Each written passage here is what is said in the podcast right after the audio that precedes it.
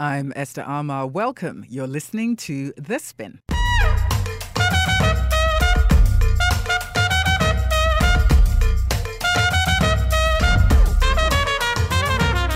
It is that time for an hour where smart is sexy. The Spin, our weekly all women of color media panel. I'm live in 3FM studios in Accra, Ghana. Our contributors are on the line via NPR in Washington, D.C. We are on air nationally across the United States and internationally in Ghana and Nigeria. This program is brought to you by the African American Public Radio Consortium. Today, our main event conversation Gorillas Lives Matter, Harambe and the Public Shaming of a black family. Hot topic one let's talk about SEX, global sex education. To be precise, hot topic two public defender cuffed and in contempt by judge for doing her job. All of that coming up.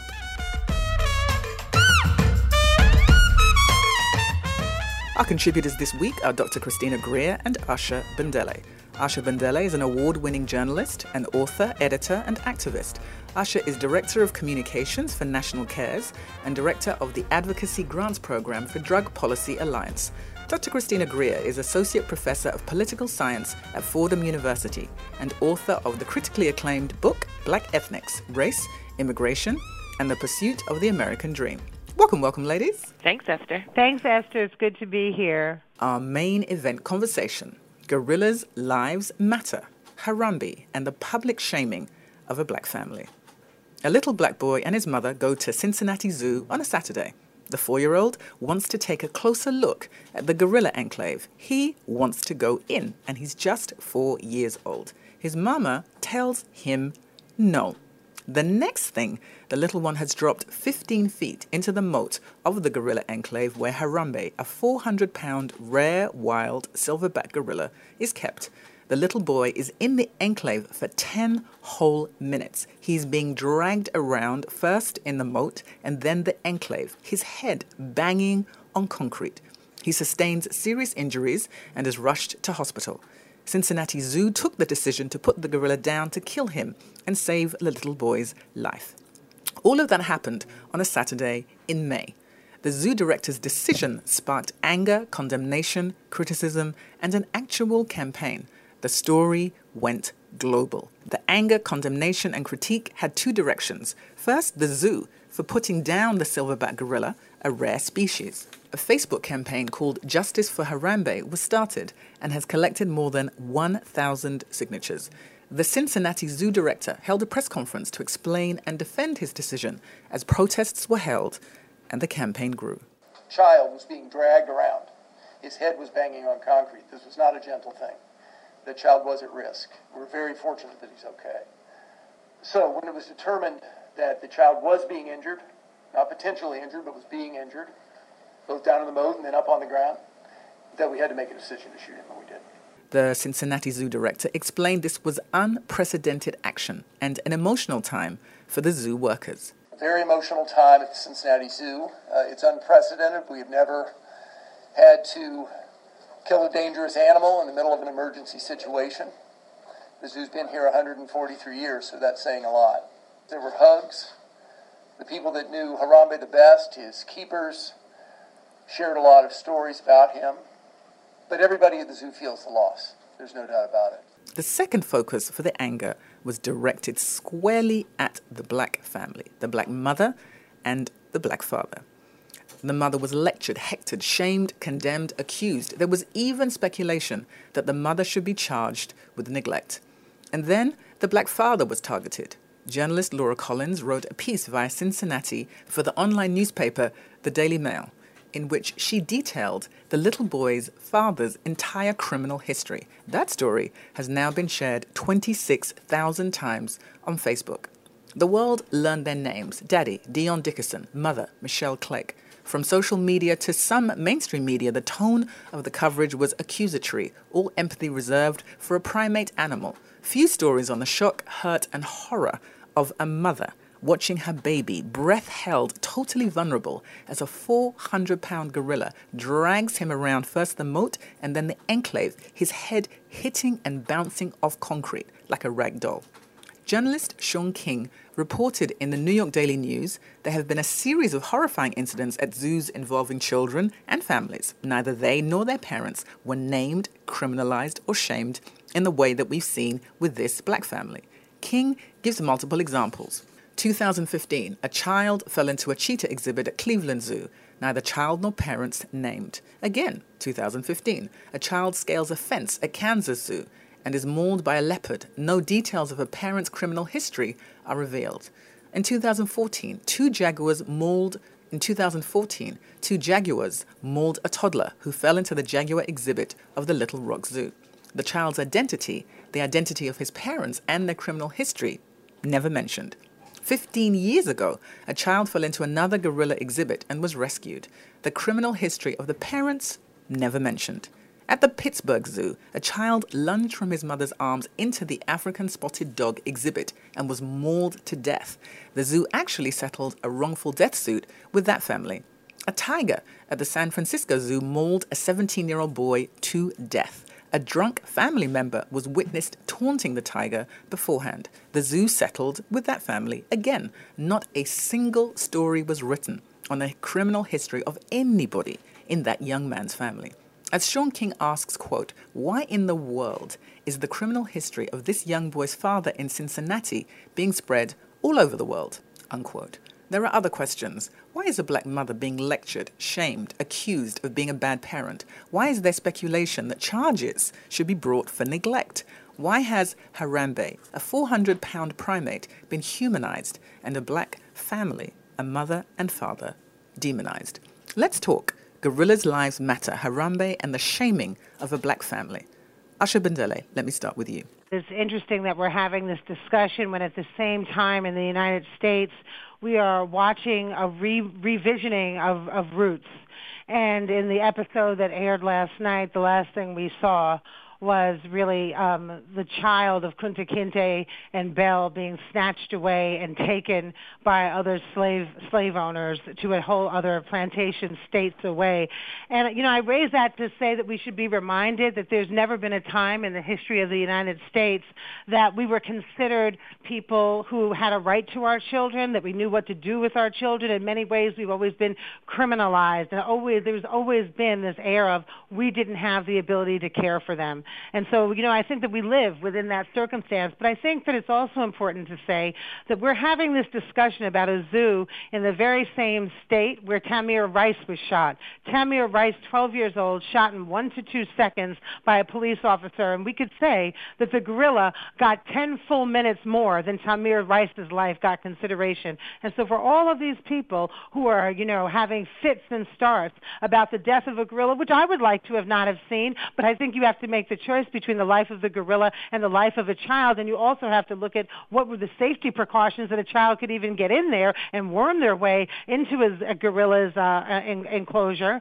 That's on the zoo, right? Is that you know that here this, this gorilla got 10 minutes, 10 minutes to, for people to do something. Tamir Rice got one to two seconds. Where are all those folks who didn't say anything about Tamir Rice, who sided with the police, who gave that 12-year-old boy one to two seconds of, of life to live, you know, before he shot him to death?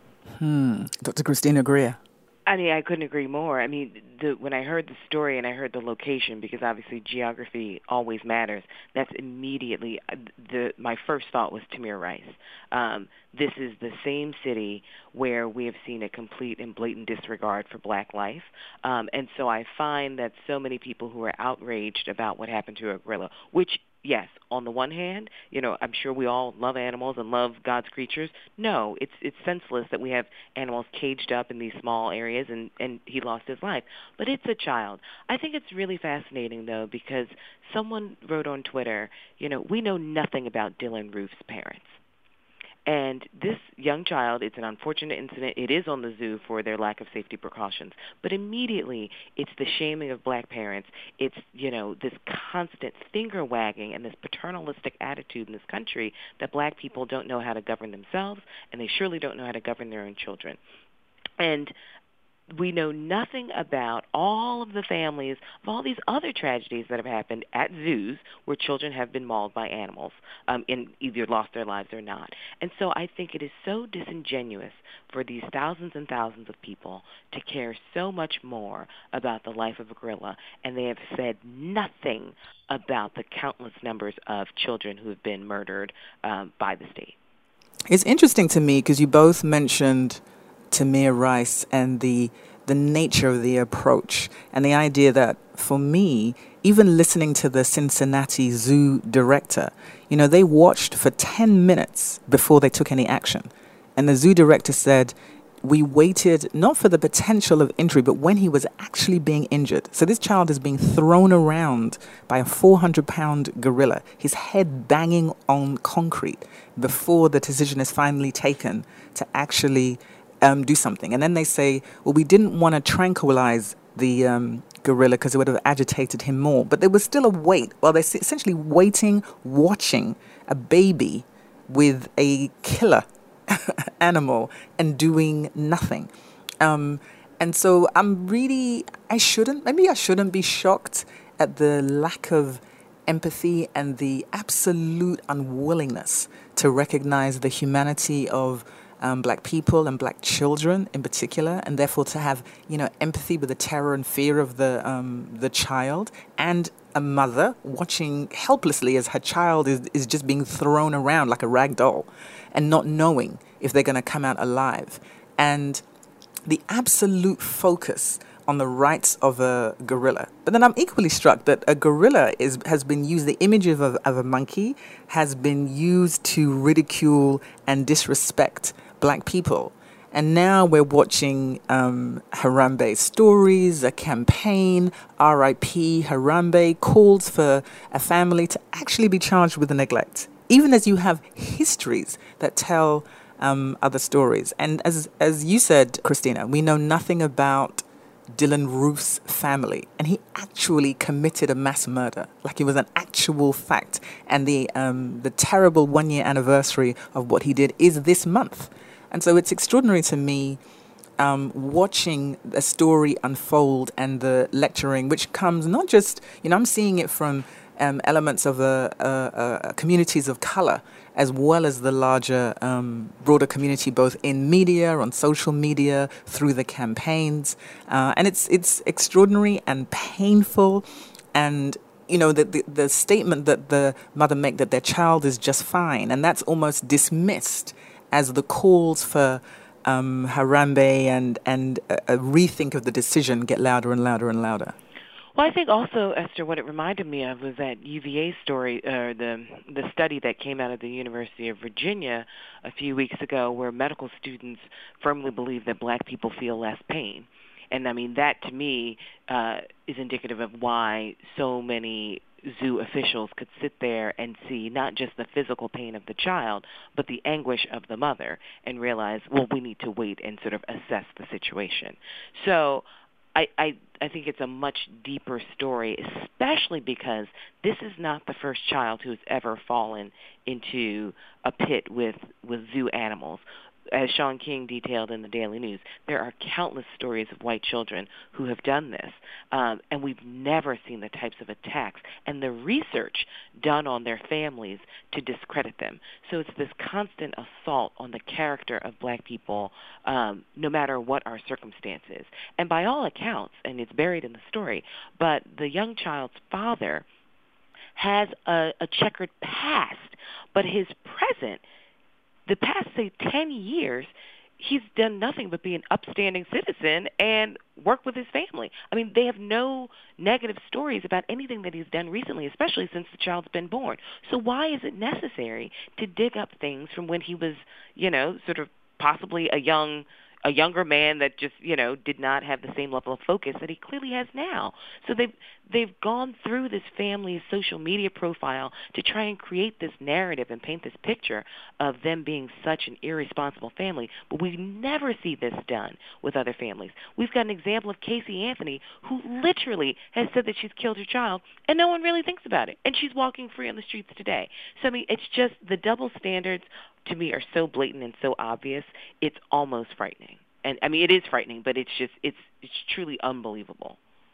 I couldn't agree with you more, Chrissy. And you know what else I think is like, what? Here's the certain things that we don't know. Like just as a reporter myself, we don't know what the quality of that zoo was. I still don't know that. I still don't know where there was a fissure in the in the uh, gorilla enclosure that a child could even get in there. Right? We've made assumptions about the parent, but we've not made any assumptions about the zoo, about the staff, about any of the things that would even allow a young person to get in there. And to Chris, Christina, your point about you know the people that we don't talk about, I can think about the number of of adult idiot white people who jump willingly mm-hmm. into into these enclosures and um are, and the animal is killed and we don't hear a demonization of them but you know what makes me even um almost more angry is that it's, it's, it's the double speak of America, right? Because at the same time that we are seeing across the nation, right and left sides of the aisle, talking about that we're living in, a, in an untenable situation where mass incarceration has taken over. It's been the policy of the day,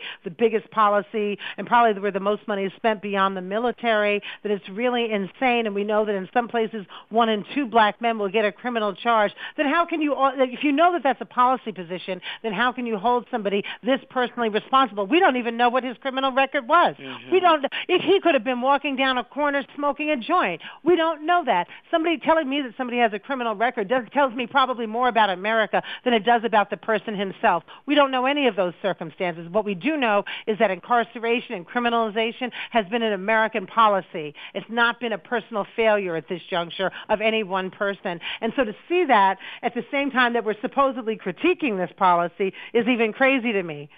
Well, you know, I mean, and I know this is a much more minor point, Esther and Asha, but the, one of the first things I also thought about when this story um, came to our attention was in New York, if you want to take your family of four to the zoo, it's going to cost you over a $100.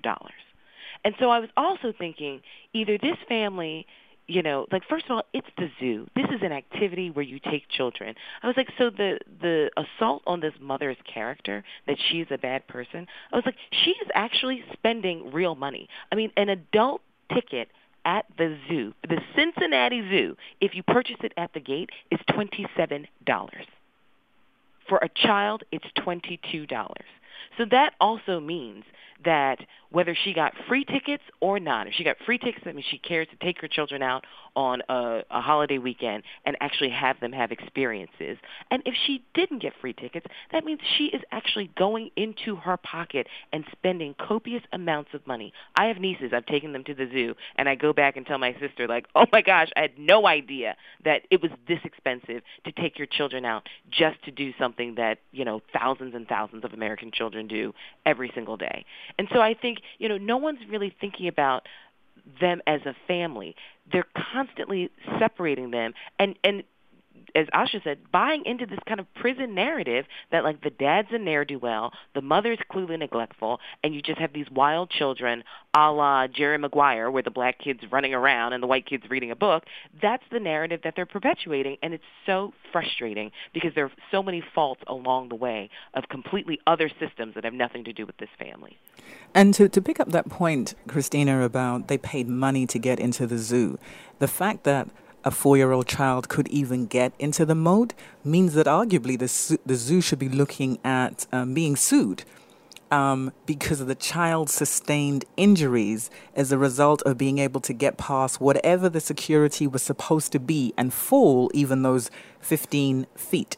And so when you look at the history, the very important history that Shaun King details in the Daily News, it talks about families, zoos having to settle for um, um, suits as a result of um, people being hurt as a result, result of those animals. So I look at two things. One, the deflection from the zoo's responsibility in terms of security, given that you are talking about wild animals who, who will kill um, on the one hand. And then the second is the length of time they waited even before they took any action. And then the third thing is the actual injuries the child sustained, because they were head injuries, they were being banged on concrete. And so they're saying, yes, no serious injuries were sustained, but you know, with a head injury, it's the long term potential of what's happened to a bang on the head. It's not necessarily that they're okay now. What might the long term impact or effect could be? And in all this talk about, you know, and I've seen people posting, I've taken my kids to the zoo 20 times, nothing's ever happened, blah, blah, blah. The, the nature of um, unwillingness to recognize the institution for its failure to um, erect adequate security to make a child safe, which should be the narrative. Even the, the zoo director, who did this long speech about the stories of Harambe, there's a lot of tears, there were a lot of hugs. Um, people shared stories. I mean, I was it was extraordinary, and it is extraordinary to me. So I think there's the issue goes all the way around in all these different different ways. And one of the things that's important to me is to say shift the narrative squarely back to where it's supposed to be. If, as Asha points out, if you can't wait two seconds to kill a 12 year old boy playing with um, a toy gun, but you can wait 10 minutes and watch a gorilla maul a child with who knows what kind of long term damage. And then you have a Republican nominee talking about making America quote unquote great again. Like, what does that really mean about the circumstances in which folks are living in the United States? Like, what does that really mean? So, closing thoughts um, from you, Christina, first, and then from you, Asha. Well, I think by making America great again, I mean, there's no subtext to it beyond make America white again. You know, I mean, this is we're seeing the last gasp of white supremacy where they're going all out because this is a fearful time for them. You know, this is these are people who are angry to even see black families at the zoo in their in their space, right? We're in their their worlds now, um, not just black people, but immigrants, um, and the sheer numbers of these individuals.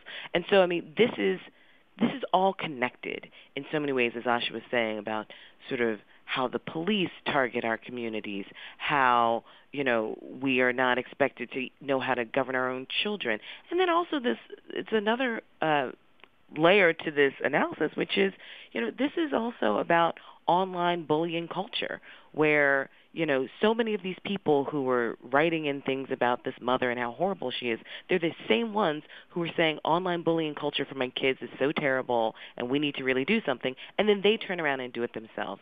And so I think that there's this overgrown hypocrisy in this country that has so much to do with race and racism.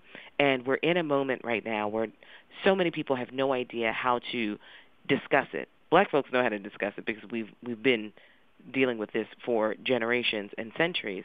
But so many people are just now starting to see how some of the puzzle pieces fit together, but the the whole puzzle is not yet laid out. And I think unfortunately we're in a moment right now politically where so many individuals um, welcome this type of ire um, and they feel as though these circumstances really point to sort of proving their point without ever looking in recent history to see how um, black lives are just not ever treated the same, no matter children, women, men, families. It doesn't matter. Inside the office, inside the zoo, inside their own homes or on their own porches, just as Skip Gates, um, it's never going to be equal. I mean, I think that we know certainly that Make America great again really means make America white again, which is weird to say because America never was white. Mm-hmm. Uh, you know that that's just not true, and and so what they're really talking about is make make basically dumb white people, eat nasty white people run America again. That's really what they're saying. But I think that I really um, uh, appreciate your point too, Chrissy, about the online bullying nature and it's sort of this pile-on mentality. Because let me propose a different situation. If that baby had been taken out of that enclosure with the gorilla and the mother had beat him publicly in some way for us all to see, you better trust and believe there would have been a whole bunch of people on there talking about he gave that baby what he deserved. Mm-hmm. because we would have appreciated that. We would have said, that's okay. That's how you're supposed to treat black children. And so at the core of this is that there's no value that's placed on black children's lives. He, he could have been killed by that gorilla while they sat around and tried to figure out what to do, when they don't, then they certainly can shoot down a 12-year-old in one to two seconds, when they knew that it was a toy gun or most likely a toy gun. And so we know that this about black children's lives not mattering. And I think that the answer for us is that we've got to keep the pressure on. We've got to keep interrupting um, cars on highways. We've got to keep protesting. We've got to keep organizing because if we don't do it, nobody's going to do it for us. It's the good, the bad, the young, the mild. The good, the bad, the young, the mild. to change the world cause I'm fed up. We're gonna expose the wrong that's been going on. There's people dying in the streets still in every city. Lots of kids they beat ill. I live in Brooklyn, got boys all over. Been around the world and you know that I know the good, the bad, the bien, le mal. The good, the bad, le bien, le mal. So keep it out. L'homme qui prend le microphone se nomme Solar, maître de la rime urbaine accompagné de comparses de gangsters à Paris, en France, comme dans la Rome antique. Imite le maître, mate le mythe comme Spartacus, limite le mec qui millimètre après millimètre jette l'intellect à des kilomètres. It's your town, guru. Crazy madness, it's all I see out my window. It doesn't matter who's the president, yo. I hate to tell you, but slavery is still in effect. Haven't you checked? Us black folks, we ain't free yet. I make a bet. If we don't let the truth out, huh, evil will win without a doubt. And it's the good, the bad, Le bien, le mal. the good, the bad. Le bien, le mal. C'est le monde des affaires, OPA sur la misère, le réel menace, au tralala l'air, l'air de rien, je doute de l'existence des dieux, de l'existence du mieux, dans un lieu plus pieux. Alors je prends de l'avance en prenant du car prendre du recul, c'est prendre de l'élan. I come in peace, but suckers always trying to front, so I gotta let them know, gotta let them know. This ain't no game, punk, cause you could wind up dead with bullets to the head from the posse's leg. I'm like your mentor, and this is for your benefit. So kill the noise, cause the rude boys ain't having it. It's the good, the bad, Le bien, le mal. the good, the bad. Le bien, le mal. Yeah. En prophète de la fête, je suis contre ceux qui fêtent la défaite de la fête. Alors faites attention, cette recette intercepte de la guêpe, trouble fête et le son domine la situation. Le bien et le mal, situation critique. Problème politique et technique, ok man, tout s'explique. Yeah, my man MC Solar in the house. I'm known as the guru. You know that. You know that. Got the whole posse. Jimmy James, Mikey Mush Mush, Lucian, Blackjack, Fat, Terry, Ramses, Sunni MC, C, Menelik, Bambi Cruz, Planet Mars, Strike, Regis, Boom Bass, Sadar, Democrat D, and the whole entire crew. You know what I'm saying? Taking no shorts in 93. Peace. It's the good and the bad, and I'm out.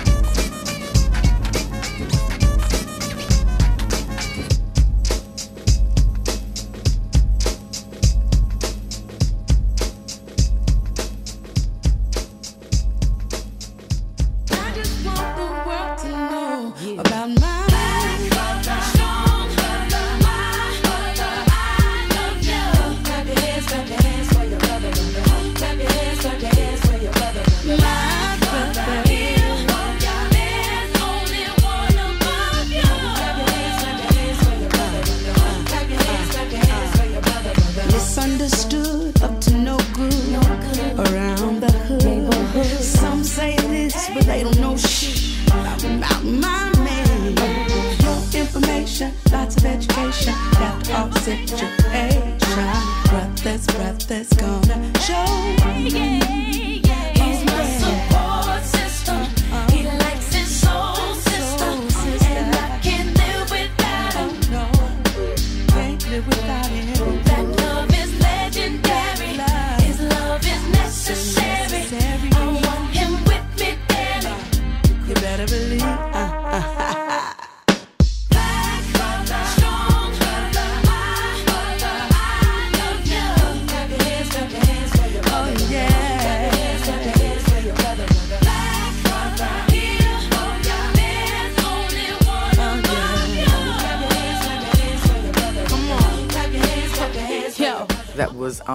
event conversation. You're listening to The Spin, a one hour weekly all women of color media panel. I'm your host, Esther Armah. Our contributors this week, Dr. Christina Greer and Asha Bandele. The Spin is brought to you by the African American Public Radio Consortium. I'm live in 3FM's Accra Studios in Ghana. Our contributors join me via NPR's Washington, D.C. studios. We are on air across the United States in Arizona, Ohio, North Carolina, New Jersey, Mississippi, South Carolina, and Iowa. We are on air in West Africa on 3FM in Accra, Ghana, and on WFM 91.7 Lagos, Nigeria. And we are online via podcast. Time for the first of our hot topics. Let's talk about S E X. Sex. Come on. Let's talk about sex, baby.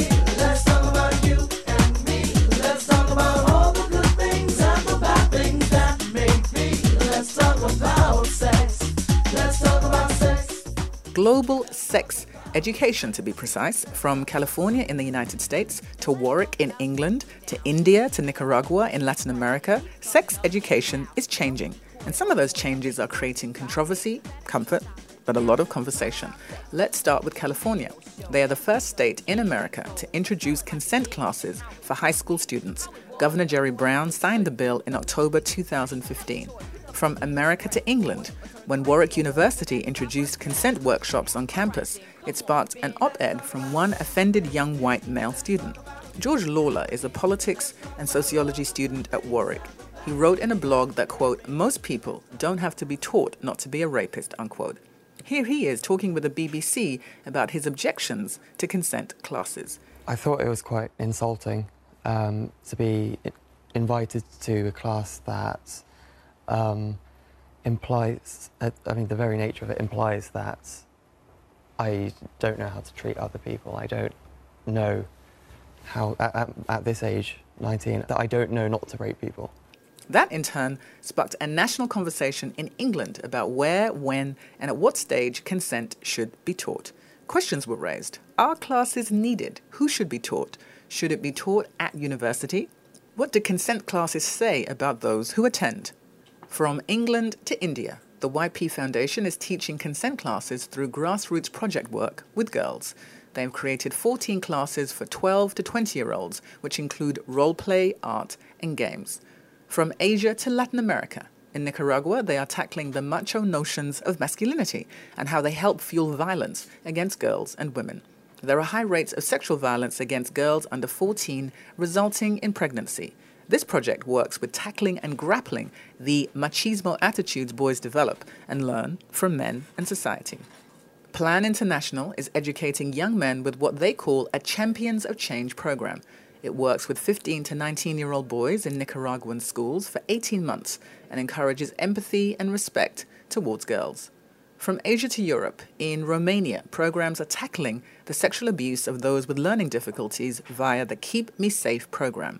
From Europe to the Middle East, where programs to talk about sex education um, have been created where previously there was silence. And from the Middle East to Nigeria, where a project called My Question allows young Nigerians to have their questions about sex and sexuality answered. Let's talk global sex education, the significance of consent classes, grassroots projects, and engaging boys and girls as integral to changing how we think and deal with sex. Dr. Christina Greer, let me start with you.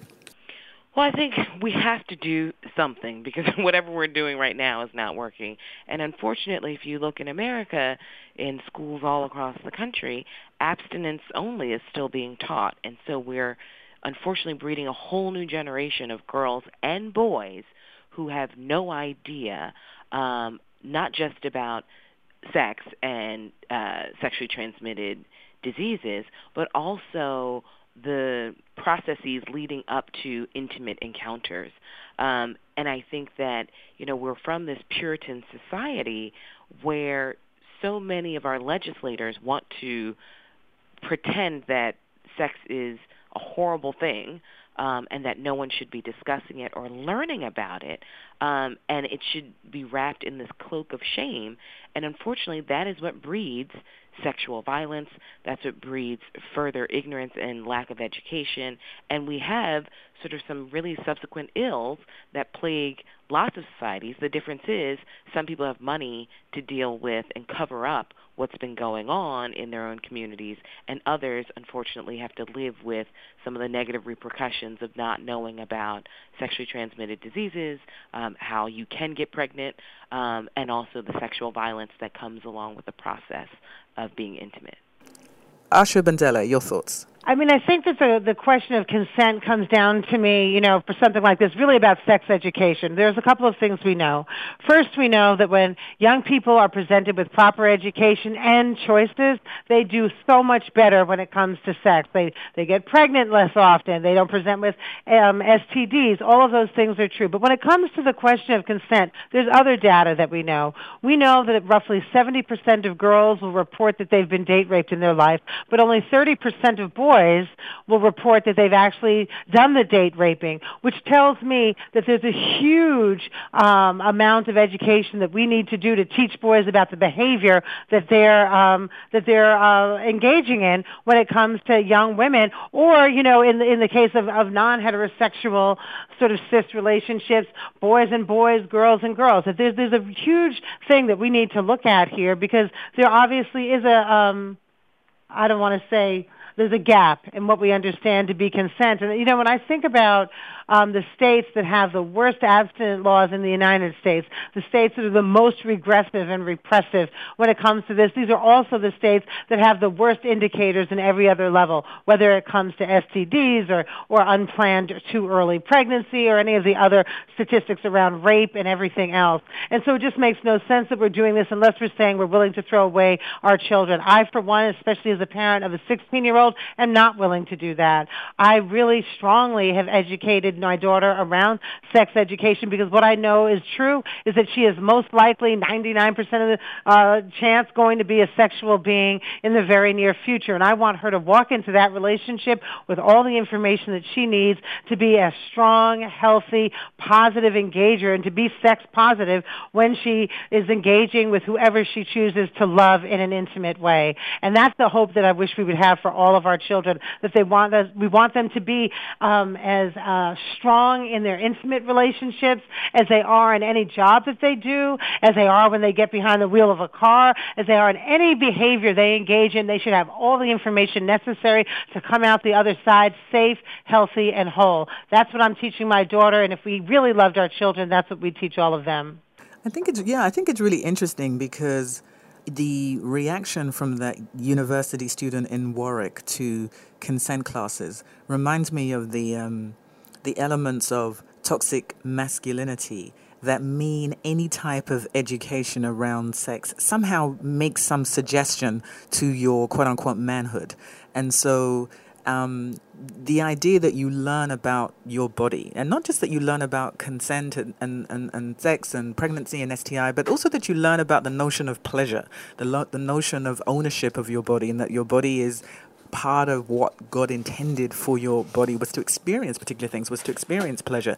And so, better understanding what um, that means is is really good right across the board. And so I'm really encouraged to hear about all these different types of programs from Asia and Latin America and the Middle East and in West Africa that are actually looking at more proactive ways to engage young people on an issue that is still so stigmatized and um, shamed and is so tied to morality and respectability and decency. And those kinds of ties are deadly. They are literally killing um, um, girls and boys in a range of ways through sexual trauma and the legacy um, um, of that, and then the relationship that young boys create and have towards their sense of selves and their masculinity. So, making the kind of change and engaging the kinds of programs that make all girls and boys more educated can can never not be um, a good thing. It can never not be a good thing, and then especially in a in a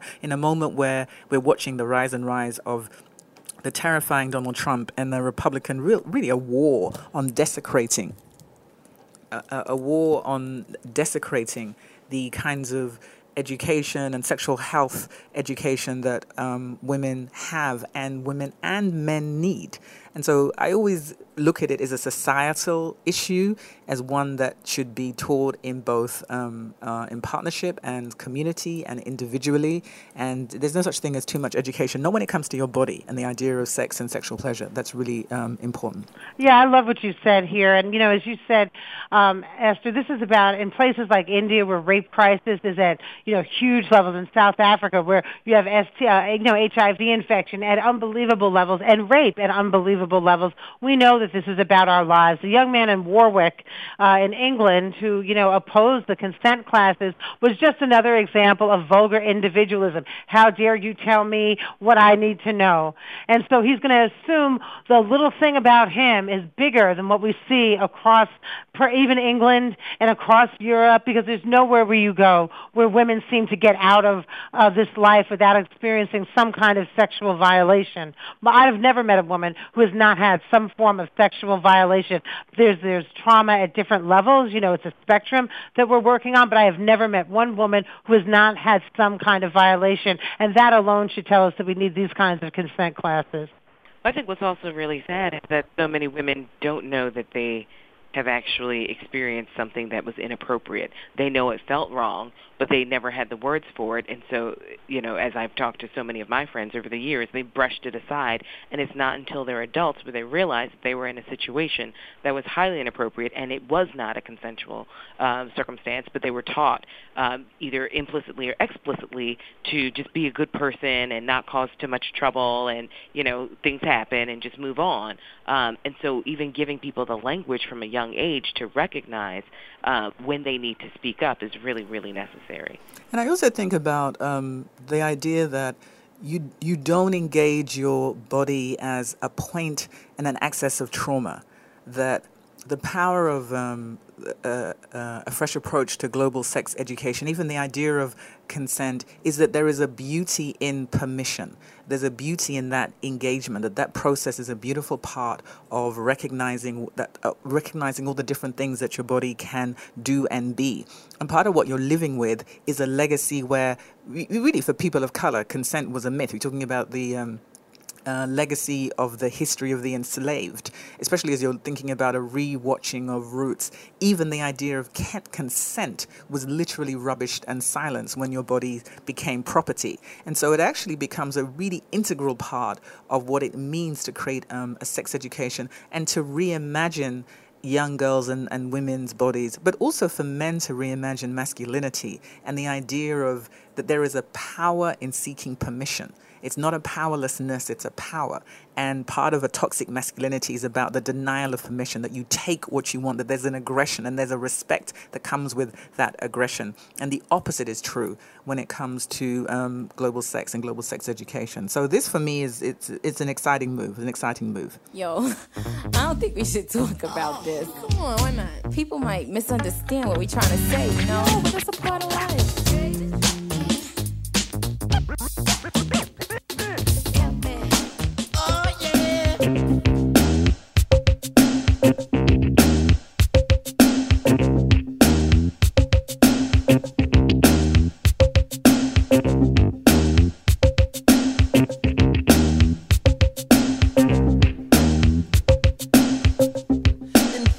skinny man died of a big disease with a little name. By chance, his girlfriend came across a needle and soon she did the same. At home, there were 17 year old boys and their idea of fun is being in a gang called the Disciples High on Crack, toting a machine gun.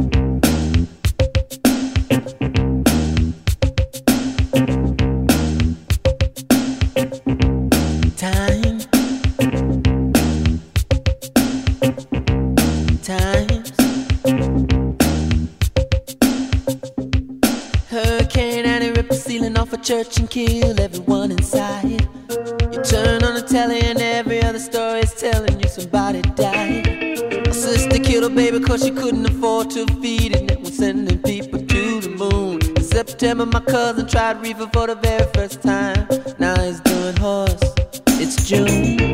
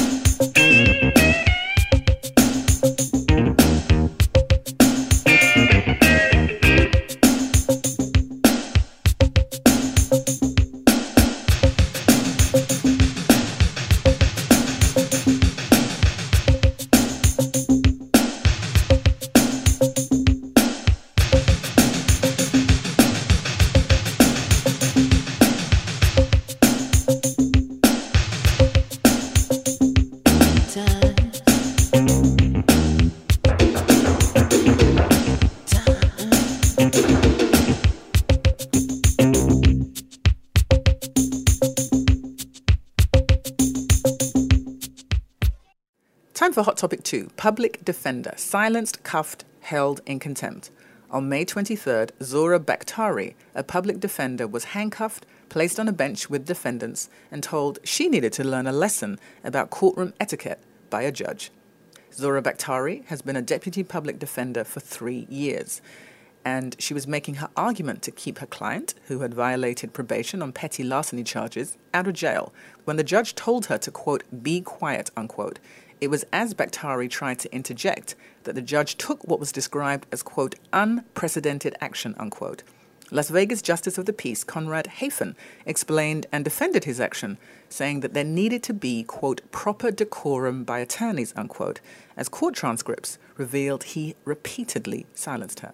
The judge went on to say, and I quote, There's been a progression of steps in the courtroom where I've tried to let her know it's not proper decorum for her to continue to talk over me or interrupt me after she's already made her argument. Once an argument is made, then you have to allow the judge to respond. So there's a clear record, and you shouldn't be interrupting the judge as the judge is making a ruling. I've been trying to work with her, and today it just spilled over to where I thought, well, clearly she's not understanding what I'm trying to tell her. Zohra Bakhtary has spent at least one day a week for the past year inside Justice Hafen's courtroom on the sixth floor of the Las Vegas Regional Justice Center. After Bakhtary was taken out of handcuffs, a brief recess was held and the case continued. Zohra Bakhtary has now spoken out about what happened, saying she was given no opportunity to state her case and the judge shut her down. Bakhtary is Indian, the judge is white. Dr. Christina Greer, let me start with you.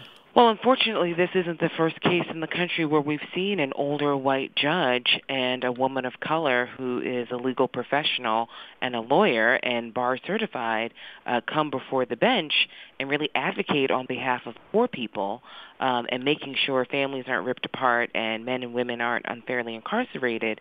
And they themselves have been shackled and uh, put in essentially the timeout box with fellow uh, incarcerated individuals um, by by a judge who deems them to be inappropriate, too mouthy, or too sassy. Um, and I think that this is obviously part of a much larger issue as to how, especially white men, see educated women of color um, as completely out of place. Um, this judge clearly sees this woman of color as more deserving of being in handcuffs than she does advocating on the rights of individuals in this country and citizens this also speaks to a much larger problem with our criminal justice system.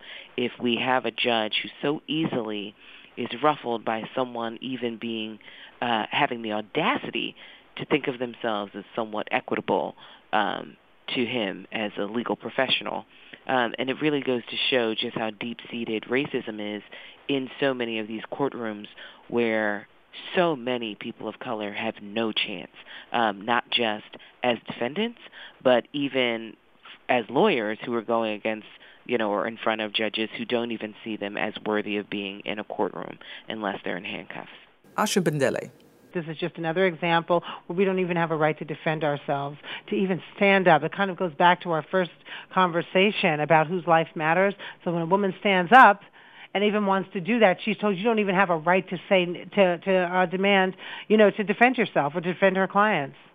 It was just outrageous to me. So um, and to even question it, and to even question the right, because that's why he got mad at her. She just kept saying, "But judge, right?"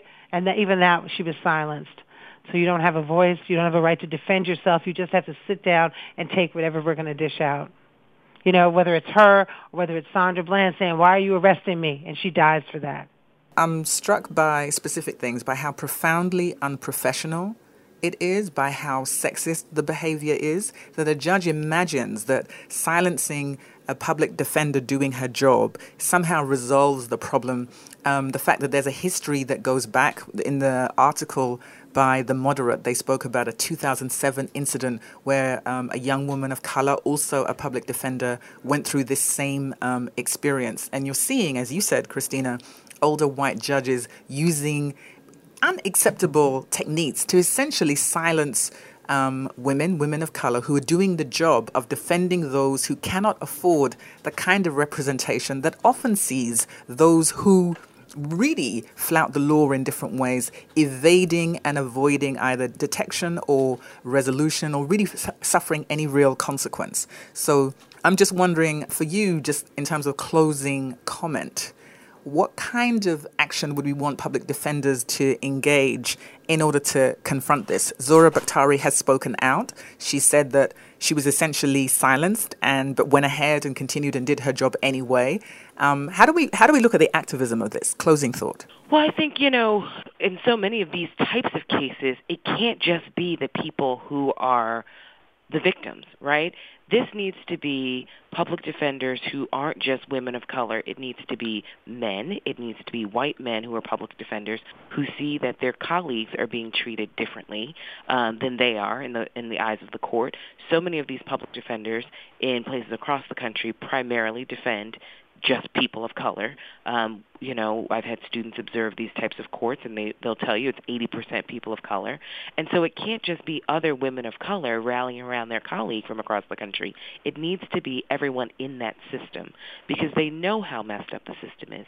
There's also this, you know, very um, there's a there's an age dynamic to this as well, and so many younger white men use um, public defenders uh, that position as sort of this quick position after law school, and then they go on to firms and doing other things.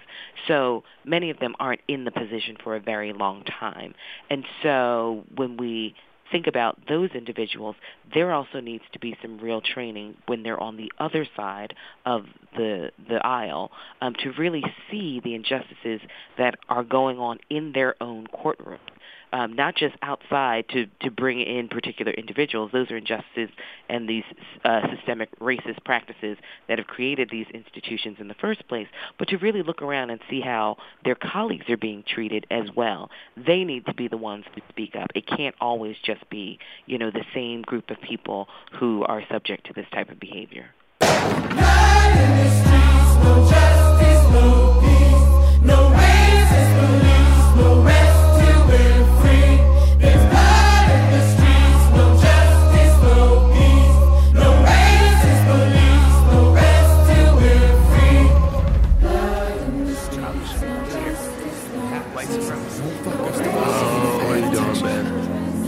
like we're more concerned with being called racist than we actually are with racism. I've heard that silence is an action, and God knows that I've been passive. What if I actually read an article, actually had a dialogue, actually looked at myself, actually got involved? If I'm aware of my privilege and do nothing at all? I don't know. Hip hop has always been political, yes. It's the reason why this music connects. So what the has happened to my voice if I stay silent when black people are dying and I'm trying to be politically correct? I can book a whole tour, sell out the tickets, Rap entrepreneur, built his own business. If I'm only in this for my own self interest, not the culture that gave me a voice to begin with, then this isn't authentic. It is just a gimmick. The DIY underdog, so independent, but the one thing the American dream fails to mention is I was many steps ahead to begin with. My skin matches the hero, likeness, the image. America feels safe with my music and their systems in a suit of me perfect. The role I fulfilled it, and if I'm the hero, you know who gets cast as the villain. White supremacy isn't just a white dude in Idaho. White supremacy protects the privilege I hold. White supremacy is the soil, the foundation, the cement, and the flag that flies outside of my home. White supremacy is our country's lineage, designed for us to be indifferent. My success is the product of the same system that let off Darren Wilson guilty. We wanna dress like, walk like, talk like, dance like, yet we just stand by. We take all we want from black culture, but will we show up for black lives? We wanna dress like, walk like, talk like, dance like, yet we just stand by. We take all we want from black culture, but will we show up for black lives? Black Lives Matter, to use an analogy, is like if, if there was a subdivision and a house was on fire, the fire department wouldn't show up and start putting water on all the houses because all houses matter. They would show up and they would turn their water on the house that was burning because that's the house that needs the help the most. My generation's taking on the torch of a very age old fight for black liberation, but also liberation for everyone. Injustice anywhere is still injustice everywhere. The best thing white people can do is talk to each other. Having those very difficult, very painful conversations with your parents, with your family members. I think one of the critical questions for white people in this society is what are you willing to risk? What are you willing to sacrifice to create a more just society? Your silence is a luxury. Hip hop is not a luxury. Your silence is a luxury. Hip hop is not a luxury.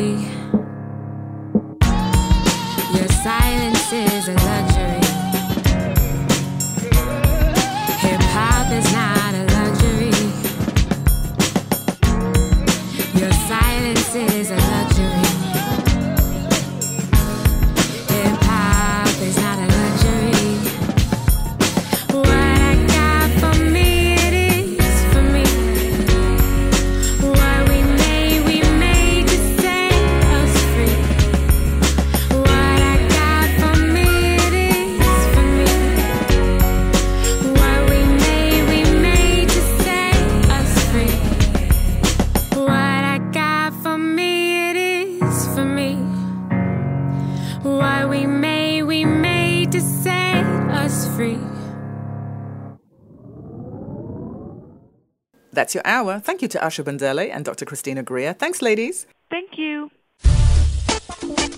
Thank you to the Spin production team, sound editor Mark Torres, distributor Loretta Rucker, and the AAPRC. Put the Spin on your regular podcast rotation. The Spin, your hour of talk, where smart is also and always global and sexy. I'm your host, Esther Armah.